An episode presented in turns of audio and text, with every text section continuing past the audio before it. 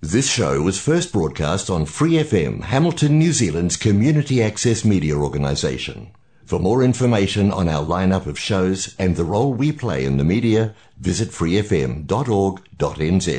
Hear more from Free FM. For a small monthly fee, you can become a patron and support independent community media. Go to patreon.com slash freefm89 to find out how. I've got Chlöe Swarbrick, Green Party MP, on the line to talk about the result of the cannabis referendum that took place as part of the general election last month. Chlöe has been backing the legalisation of cannabis since she was elected to Parliament in 2017. Kia ora, Chlöe. Kia ora, Gary. Long time no talk, my friend. Yeah, no, it's good to hear from you again. Thanks very much for coming on the free breakfast. So, of course, mate. The final referendum results are in, and an extremely slight majority of voters have said no to the legalisation of cannabis. 50.7% said no, and 48.4% said yes. Did you expect this sort of result, though you obviously hoped for a different one? Yeah, we we knew that it was going to be incredibly tight, and you know I have had recently a number of my past interviews sent back to me as people have noted that had they watched them, then perhaps they might have voted differently. That being in the yes camp, and just to really drive home and emphasise how close this was. If 34,000 people had voted yes instead of no, we would have had legal controlled cannabis in Aotearoa. That was the margin that we're talking about. So uh, we always knew it was going to be incredibly tight. And actually, the uh, anecdote that I used was comparing this to how we could potentially have the same situation that occurred in 1913, that's 1913, uh, when there was an attempted prohibition of alcohol, which originally won by 10,000 votes, but then got overturned when all the soldiers' votes came back through from overseas, uh, meaning that continuance or the status quo, that is legal control of alcohol, continued by around 30,000 votes. So it's funny how history to a certain extent repeats itself. Uh, so yeah, this is what it is, and we continue working. What it has shown is that, of course, there was a very narrow rejection on the vote outcome uh, for a very niche, very narrow part of the drug law reform ecosystem. But that doesn't mean at all, I mean, I think particularly with even the prohibitionists eventually coming on board to argue for decriminalisation further down the track, that they themselves see the harm that the criminal justice system can cause when it comes into uh, the picture for those who are struggling with addiction or abuse of substances. So my focus continues to be on complete repeal and replacement of Drugs Act 1975. So that brings me on to one of my next questions, which I was going to ask. Some voices have been suggesting that the no vote is an issue of institutional racism, that Maori are overrepresented in those currently convicted of cannabis use, and as such, that the no vote was effectively an endorsement of that. Do, uh, do you think the Pākehā um, would have voted with that inherent endorsement in mind, or do you think it's a more simplistic way that people have looked at the yes or no vote? I think that definitely there is something to be said about personal experience and lived experience of particularly the criminal justice system, which, as we know, and as even the current head of the police force has said, uh, is grappling with institutional and particularly historical instances of racism. We see that reflected in cannabis statistics when we know that young Maori are multiple times more likely, even when adjusted for past can- past offences in general, uh, but multiple times more likely to be picked up for the police for first-time cannabis offences, and multiple times more likely to be charged. So uh, I do think that whilst some people wouldn't necessarily see it as explicitly racist, they wouldn't think of themselves as that, it is something to be said that they haven't necessarily experienced what it's like to have the law racistly applied to you and to your whānau. And we see that reflected as well in the fact that Māori overwhelmingly voted for legalisation. So a lot of people voted from a privileged perspective, basically, uh, uh, whether they knew knew that or not. Yeah, I think a lot of people voted from their perspective, and again, it is a difficult one to begin to unpick, particularly I think in an increasingly politically polarised society. Uh, you know how you came to those conclusions with all of those cognitive biases and everything else coming into play. And look, I don't think that you ever shift or change anybody's mind when you go out there to attack them or make them feel bad or otherwise. So my role has always been to try and have people question, you know, if this isn't something that you think is going to necessarily impact your life. I had, for example, a huge number of what I, um, you know, at a certain point did get somewhat frustrated with and did, did uh, mention their privilege to them, but of um, young Pākehā men who said, well, you know, the system's working okay for me now, I can get my cannabis and, you know, I'm worried about the fact that I may have to pay tax, etc. So, you know, I'm going to vote no because I like my dealer and I'm quite happy for things to continue as they are.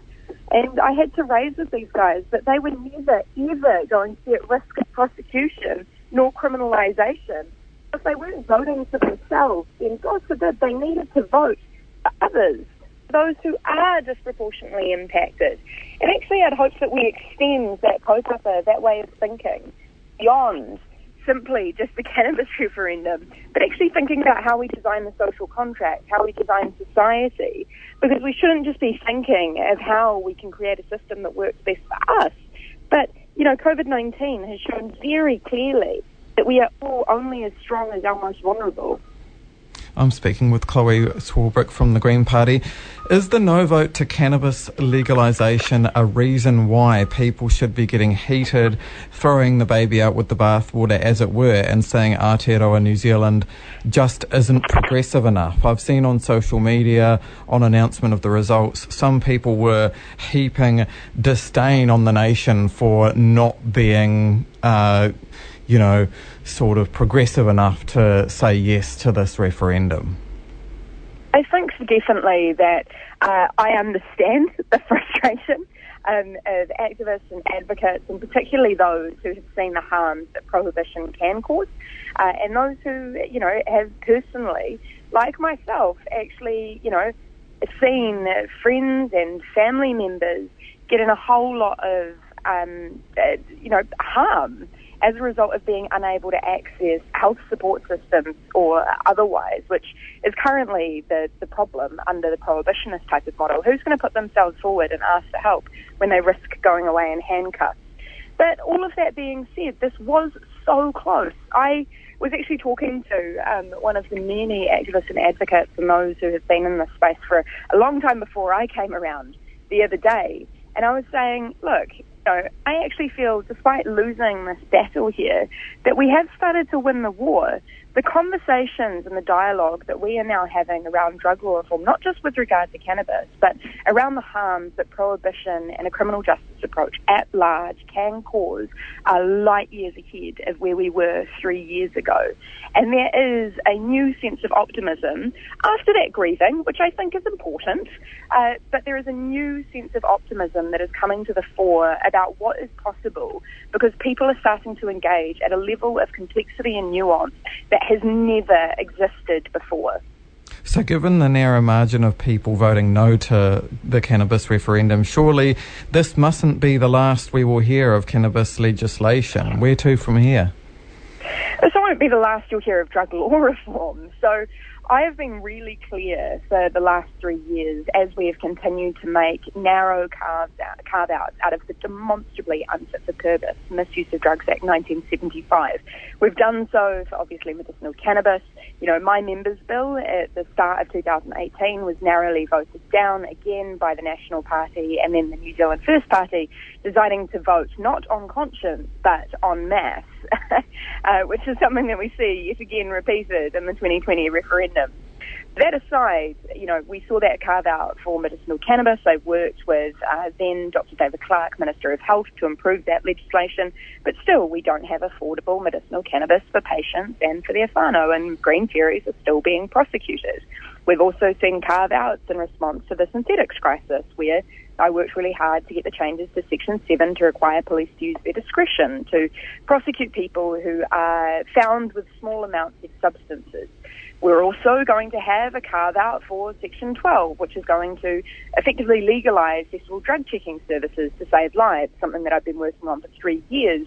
And I'm hoping to see come up in front of Parliament uh, before Christmas, because we've been calling for this now for, you know, every single year prior to the summer festival season. And Gary, we just keep seeing all of these carve outs actually even also down to something uh, like industrial hemp, which now, because of the vagaries of the law, is governed by the Ministry of Health as opposed to the Ministry for Primary Industries. So we just really need to get our heads screwed on here and realise that there is a huge opportunity to do things in a far more evidence-based way and I think that we are starting to see the public uh, kind of consciousness coalesce around that dialogue and around that conversation. We also had two reports out of two different Labour Party ministers' ministries in the last term of government, out of the Ministry of Health and the Ministry of Justice, which both recommended repeal and replacement of the Misuse of Drugs Act. So yes, there's a huge amount of work to go there. Uh, and I can also allude to the fact that there is some mahi underway at present in conversations with particularly the Māori Party about where we can go to from here. So the progress is far from over. Green Party MP Chlöe Swarbrick, thanks so much again for joining me on the free breakfast today. Look at where we started, Gary, on BFM. Now we're here. I'll catch you later, Ihoa. Ngā mihi. Thanks for listening to this Free FM podcast. If you want to hear more content like this, you can support Free FM via Patreon. Head to patreon.com slash freefm89 to find out more.